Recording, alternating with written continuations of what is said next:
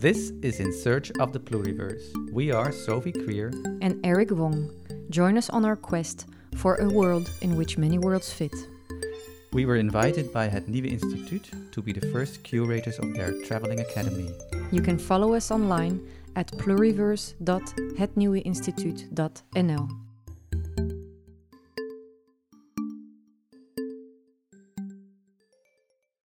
I'll just show you outside a little bit. Ah, okay. Oh, that's a big storm. Yeah. yeah. So I hope we'll get to leave today. I um, might be stuck. you were planning on leaving the island today, or? Uh, yeah, we live on a different island. We live in Korčula. This is. Mm-hmm. Um, so we have to, but it's okay. You just go with the flow, island life. yeah.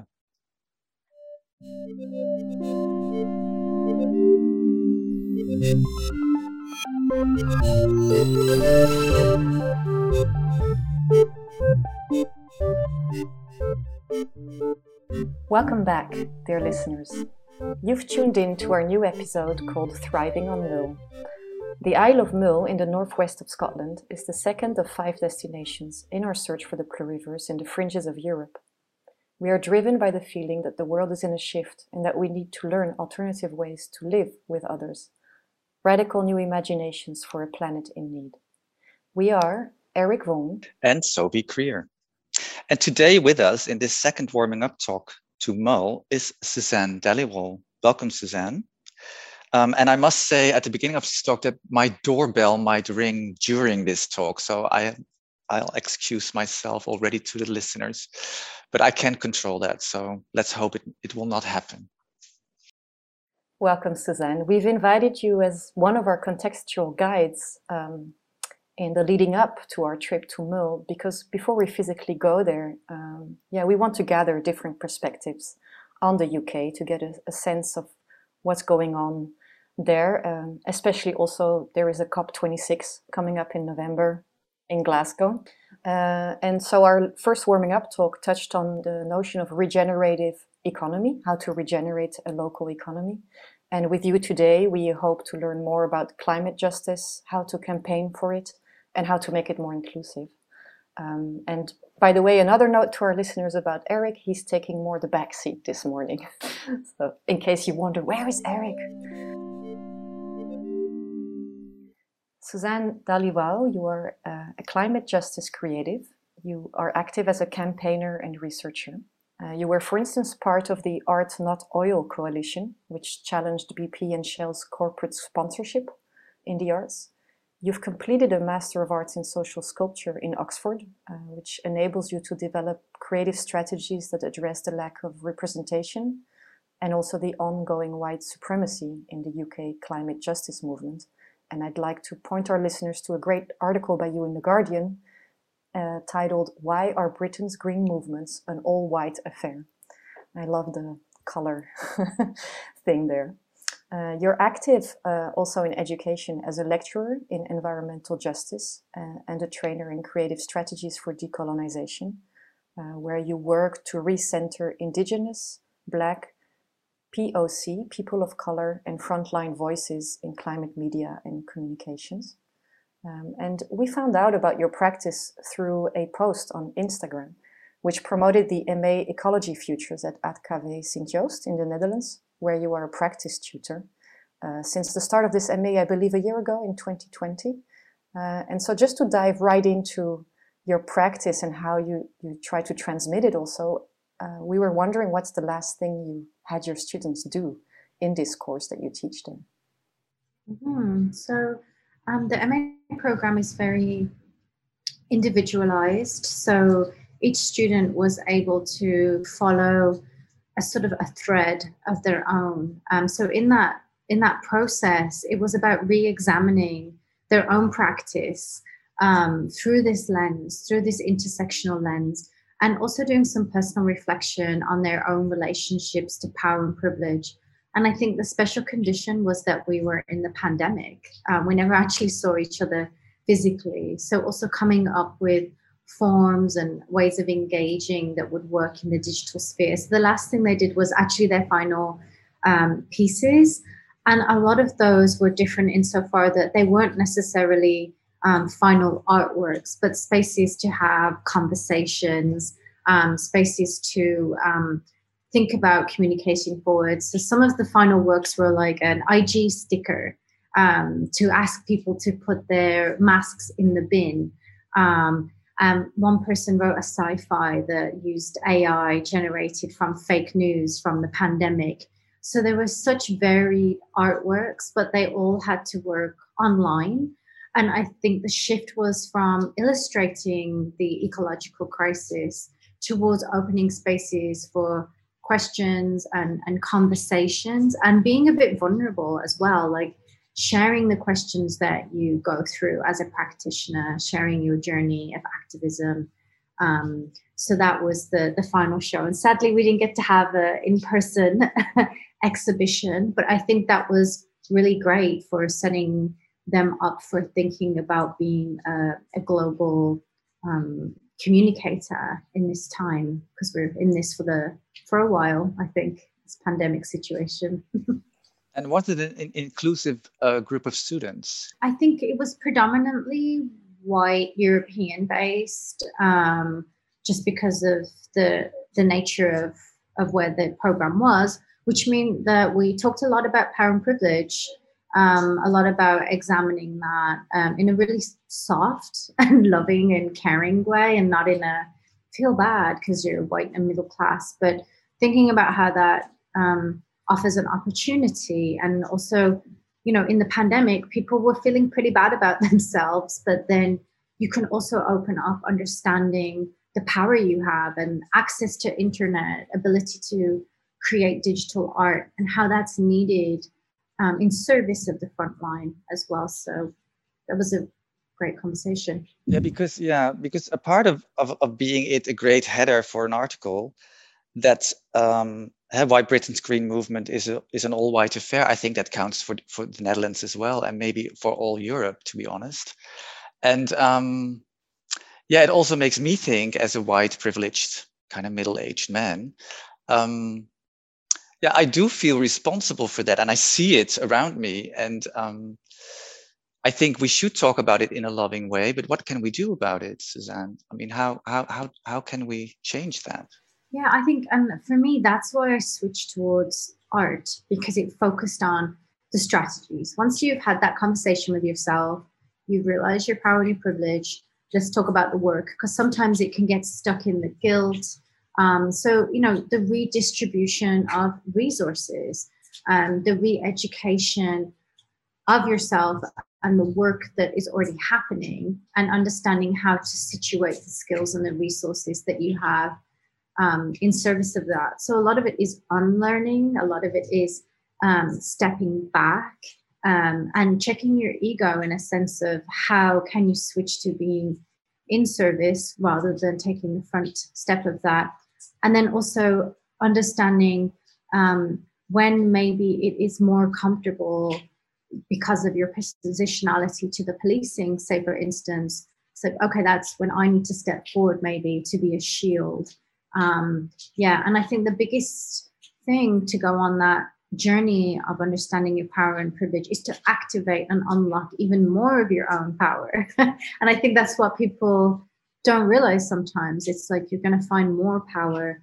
Um, and especially because we are in also these times of Brexit, I think a lot of white people feel, you know, their movement's been restricted, their political power has been restricted but it's um, I call it a, a, recentering process.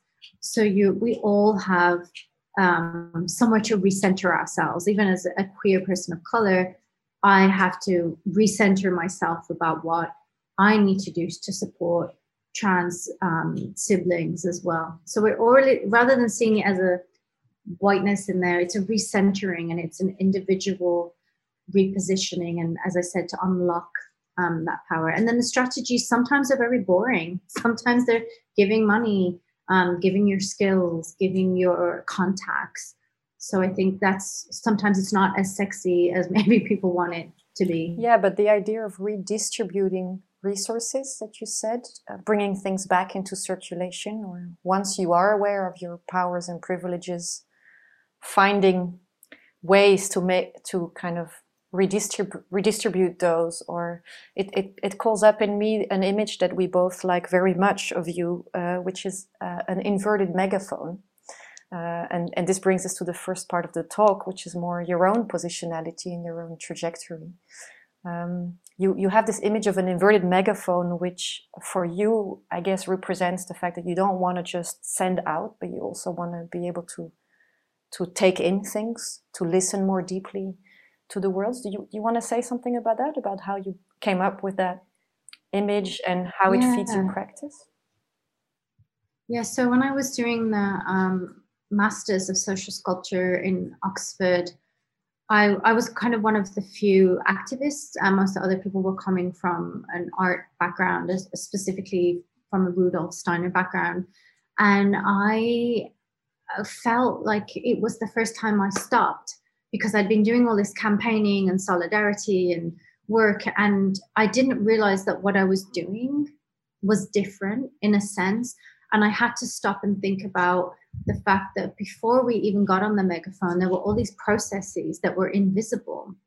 And there were things for me that were just like, I would just do them, like consultation, to do consultation with the community, to ask what colors they want on the banner, what tone they want in the press release, um, what is their asks of this company that we go into.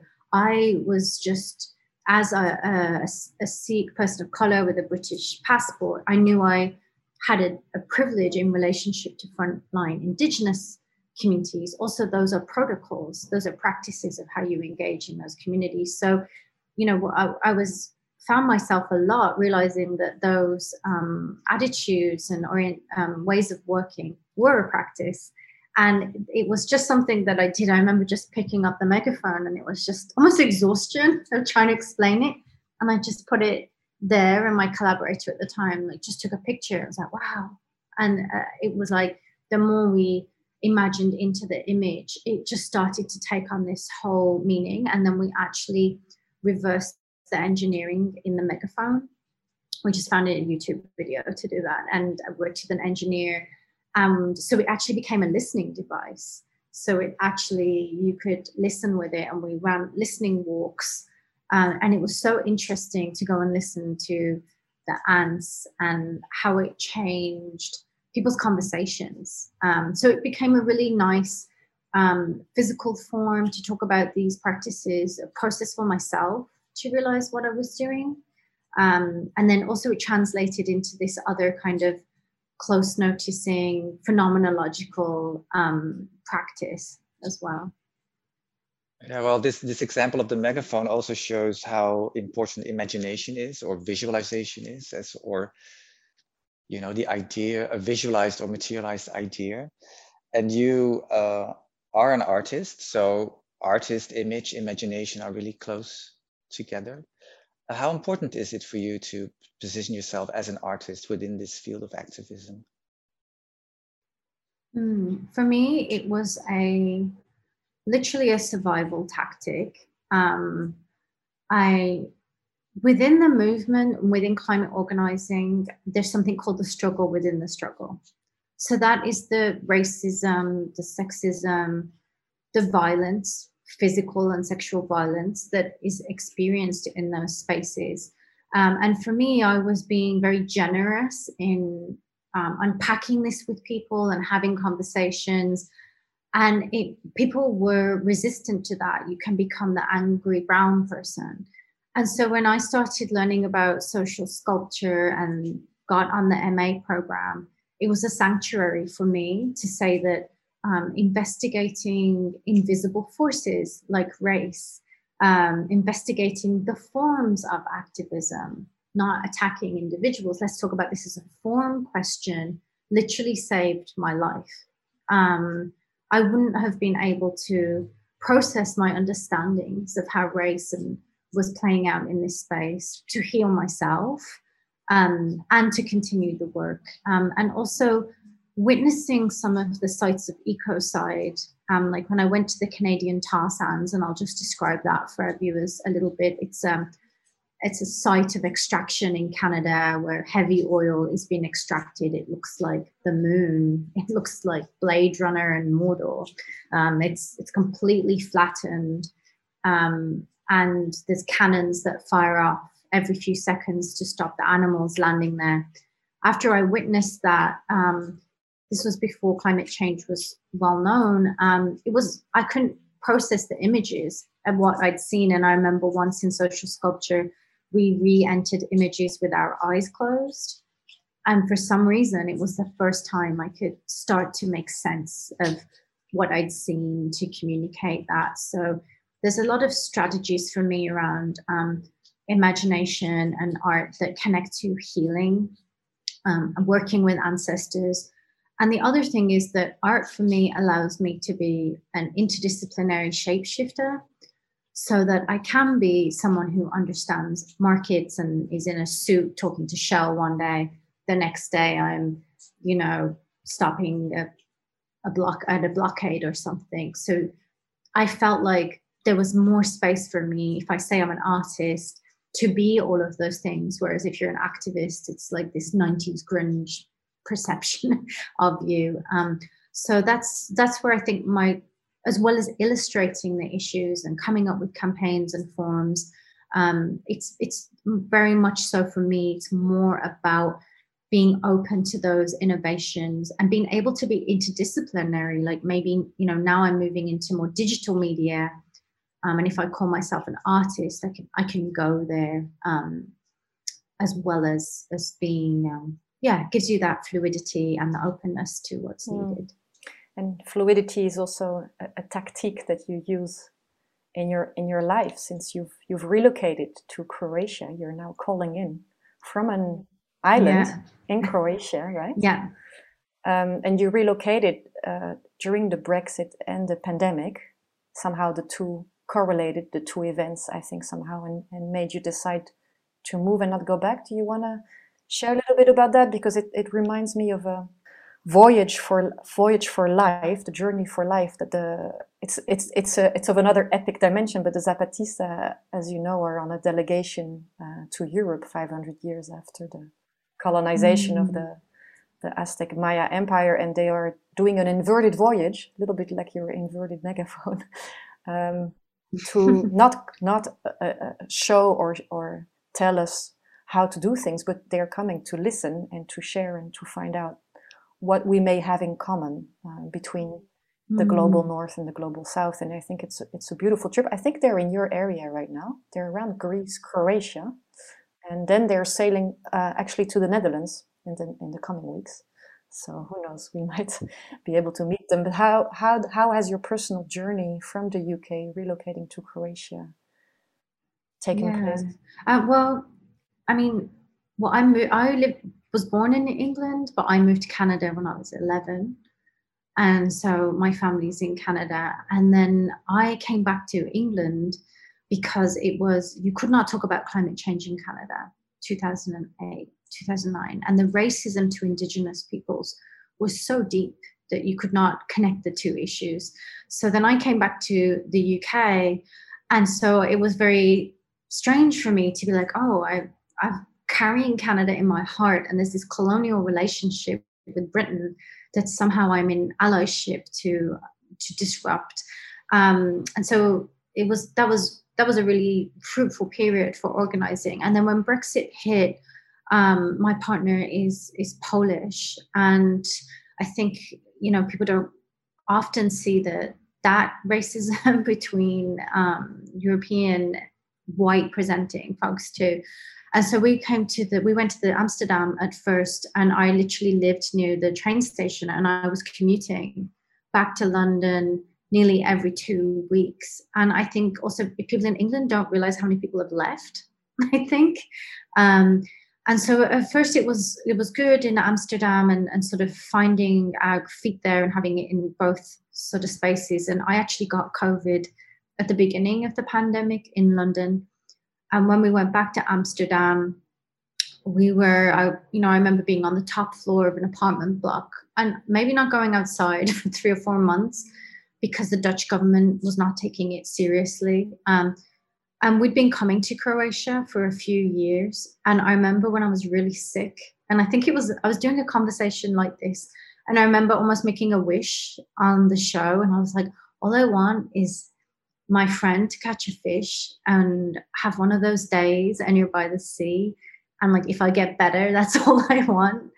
And I was like, but at that time, you know, you couldn't even fly. I didn't know how it was going to happen. And just making that deep wish. And, and then it, we just decided to do it. Um, and we went and we left. And it was partly to physically recover um, by swimming but also we didn't have much community in Amsterdam. Um, and also we we got married in Croatia, and that was part of um, resettling. And for me, I'm always thinking about how do I create like safety for myself and some kind of entity where I can keep doing the work. Because even though I'm maybe displaced now because of Brexit and there's all this uncertainty, I still know I'm keeping a level of privilege so how can I make sure I can swim, have friends, be okay every day to do that? So um, I think it's something that I don't think the UK has grappled with with its loss, um, with who is left.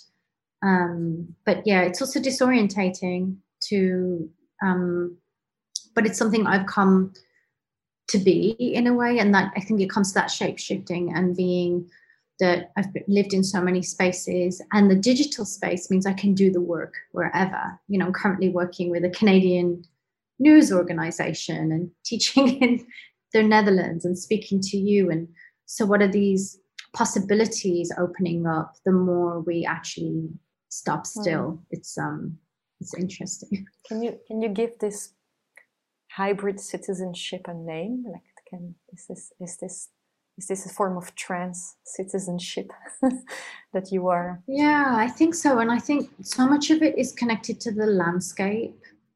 I feel a really deep connection to the landscape there. Um, and also you know yesterday we made some new friends who are from venice who are living on the island. And it was interesting when we went out for dinner that there was there's this shared feeling of people who are carrying home with them wherever they they go to be honest, I think the work grounds me in a way, and the purpose, and and my my partner, and being feeling like this. Um, because I've been working in this way so much, where I'm wherever I am, wherever the, the stories and the issues and the work connect me to that longevity. But I do feel disrupted, and I definitely spent the summer. I took I took a lot of the summer, and I we have this there's this word in uh, Croatia which is fjaka, which is this sort of state of it's not sleepy, it's not doing nothing, it's an in between where you are um, you're conscious but you're dreaming. And I think I was taken by that state this summer, and I felt in a way I was trying to bring my my body, uh, my spirit back into my body through all of those transitions because I think all of us went through them very fast in the last two years. Um, but I think the sea, which is strange to feel rooted in the sea. um, yeah. No, not at all, actually. But isn't it also so that you know activism takes it's very physical? So putting your body literally on the line. I mean, I just read a book by uh, Olivia Laing. Uh, it's called Everybody, and she she tells that she was an activist herself. So she was living in trees to, to protect the trees from being cut down in the 80s and the 90s. And after 10 years of doing that, she was, her body was broken. So maybe you just need to recover from. Yeah, I think also it's this idea of the body on the line and whose body and there's a performative act- action of people doing stunts sometimes to demonstrate what's happening. But there are bodies that are always on the line like madagascar is about to face its first climate change induced famine. So those bodies are already the line. So my role isn't necessarily to pull out a banner. Maybe it's to activate um, conversation between climate organizers and food aid so I think that's where this idea of, um, I call it kind of critical climate care, where we really have to abandon this culture of just performative actions and really widen out the scope of what this work looks like. Like I used to work for Doctors Without Borders, Médecins Sans Frontières, the beginning of my work. So there's all these elements of aid, of care, of communications work um, that get lost if we just think about that. And I did do a lot of that action, um, and it wasn't always safe for me, not just because of the police, but because of the the violence I faced from the whiteness, or um, you know, wanting to do something less antagonistic or more absurd or um, surreal to get still get attention, but not put myself into that interface with the police because uh, my mom's going to tell me off. No, but yeah, um, but also just um, you know for safety. So those conversations about diversity of tactics um, aren't always heard. So it becomes very difficult to put your body on the line. Um, but the other thing is that you know a lot of my work was always behind the scenes and um, you know creating the space or the the container for those actions then it wasn't always my voice i might be doing press or media or, or convening um, as well so i think that question of when to put your body on the line whose bodies are already on the line um, and if that's needed is a, is a really open question as well mm. Well, that's a beautiful bridge to the second part of our talk. Um, we don't have enough time right now to go into all the campaigns that you've um, committed to, but there was one that we wanted to highlight, which is about bodies that were put on the line, and unfortunately, bodies who who don't live anymore. Um, it's the the campaign about with a, an artwork that takes the form of a bus which you uh, curated and which you had sent to, to Nigeria. Do you want to share that story with our with our listeners and, and also which which tactics or how you then orchestrate that which kind of which actions do you then take within such a mm. such an yes action? so the bus was originally created by british nigerian artist Sokari Douglas Camp um, and the bus has in the back of it um, a cinema and a library, as well as the names of the Ogoni Nine who were murdered by Shell. Um, and so it was an education piece to bring awareness to um, predominantly, you know, British people about that legacy and of that history. And then for the 20th year anniversary, um, communities in Nigeria they asked for the bus to come back um, and that's when I um, platform was we're holding that project. And so I was asked to, you know, be part of the logistics of taking that bag and organizing that on the ground. And to be honest, every day I felt like this is this is absurd. this is an absurd action, and we always felt that, but that there was something in that absurdity to do. You know what? This isn't maybe the most practical thing to do, but there there is love in this there is um, defiance in this. And for me it was like well that's what's being asked and you're asking for this to come back. So there was this responsiveness to that. Um, so the bus actually first it fell in the river and had to be extracted and cleaned. That was one journey of the bus. Because for our listeners suzanne it's a big bus. Like it's a real life size super heavy steel sculpture right yeah, like it's got a cinema in the back and big oil drums on the top. And embroideries also, right, on the side? Yeah, it's kind of like um, cut into the steel. Um, and so what happened then was then eventually we did get it to Nigeria. But when it got to Nigeria, the colonel who had actually been responsible for the execution of Ken Saro-Wiwa was the customs and they impounded the bus. The bus has never actually been seen again. Um, but what we did was we quickly sort of thought, well, the absence of the bus, this this violence, um, we can use that. So we put that in the press, in the media, and we started to convene meetings with the Nigerian government, saying it was about the bus, but really the asks would be about Shell, remediation of the land, cleanup. Um, and then I also started working with um, a graphic designer, John Daniel, who sadly is passed on. Um, and he did a lot of like graphic design for Funkadelic and record. Um, and he did these beautiful posters that were like, you know, you can stop the bus, but you can't stop the movement. And these images started to go viral on Nigerian hip hop, um, like radio stations and Twitter. So suddenly there was this generation that was like, save the bus, save the bus. And it became way to get that story out.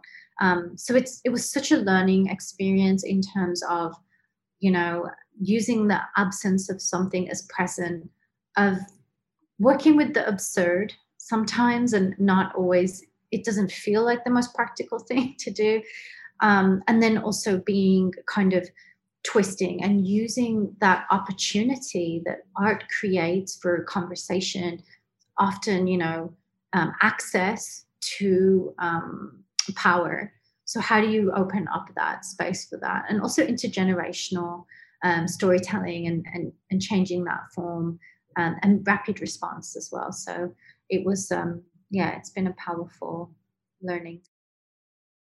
It's a super strong uh, manifestation, the, the absence of the, the presence of the absent. yeah, beautiful. Yeah, beautiful. Well, Suzanne, we've we've reached the end of this talk, and as a as a wrap up, I would we would like to ask you what your plans are for the for the near future. And we were wondering, in particular, since we're going to Mull and we've heard about this COP26 that's about to take place in Scotland. So we were wondering if you're involved in it, uh, if there are any actions that we can promote. What's what's your take on this COP26? Um, on the most facetious level, I always feel like the cop is not worth the paper it's written on. That's my strong opinion because of the absence of human rights. There's no human rights, there's no indigenous rights. Um, and from my working, you know, we know 80% of the biodiversity we have to protect is under indigenous jurisdiction. Yet it's not in there. And after going to many COPs, you start to understand what the COP is. The COP is a green market solution mechanism. Suzanne, what is COP? What does COP stands for? Is climate mm, program or? Yes, the annual climate conference where the, the apparently the globe is trying to come towards a, a, a way to implement the Paris Climate Agreement. So in Paris, the climate agreement was made so that we can keep the global temperature under 1.5 degrees. Um, but what we've seen is that year after year, we go to the COP and we're disappointed um, we have to think about where we put our resources and where the strategies are. So I don't know if I will be going. And I think I mentioned before, if, if I am going, I'm usually told a week before.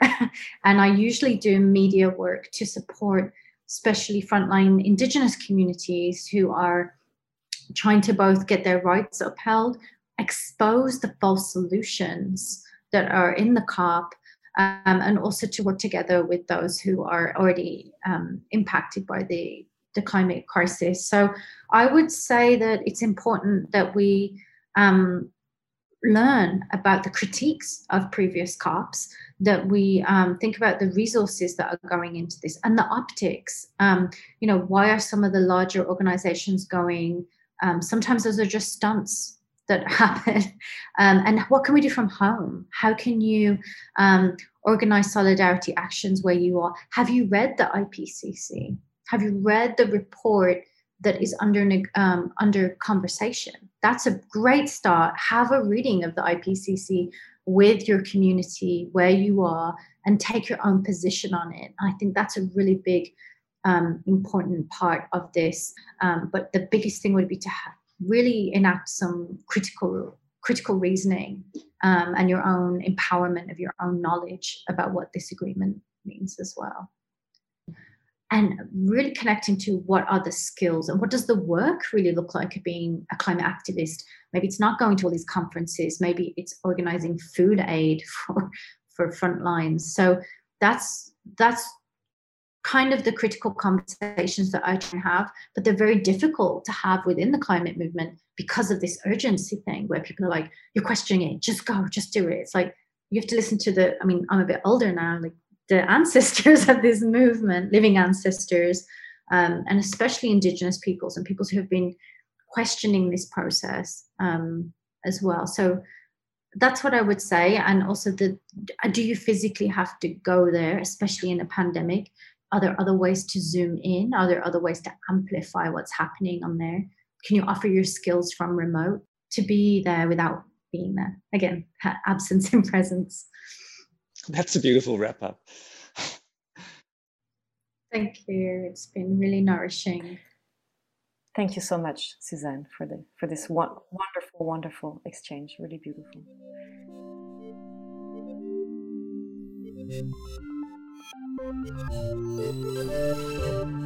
In Search of the Pluriverse is the first edition of the Traveling Academy, an initiative of Het Nieuwe Instituut that brings together local makers and makers based in the Netherlands to learn together how formal and informal ways of knowing can reinforce each other in tackling ecological, socio political, and spatial issues.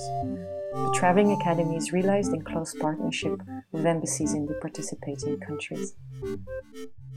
Thank you.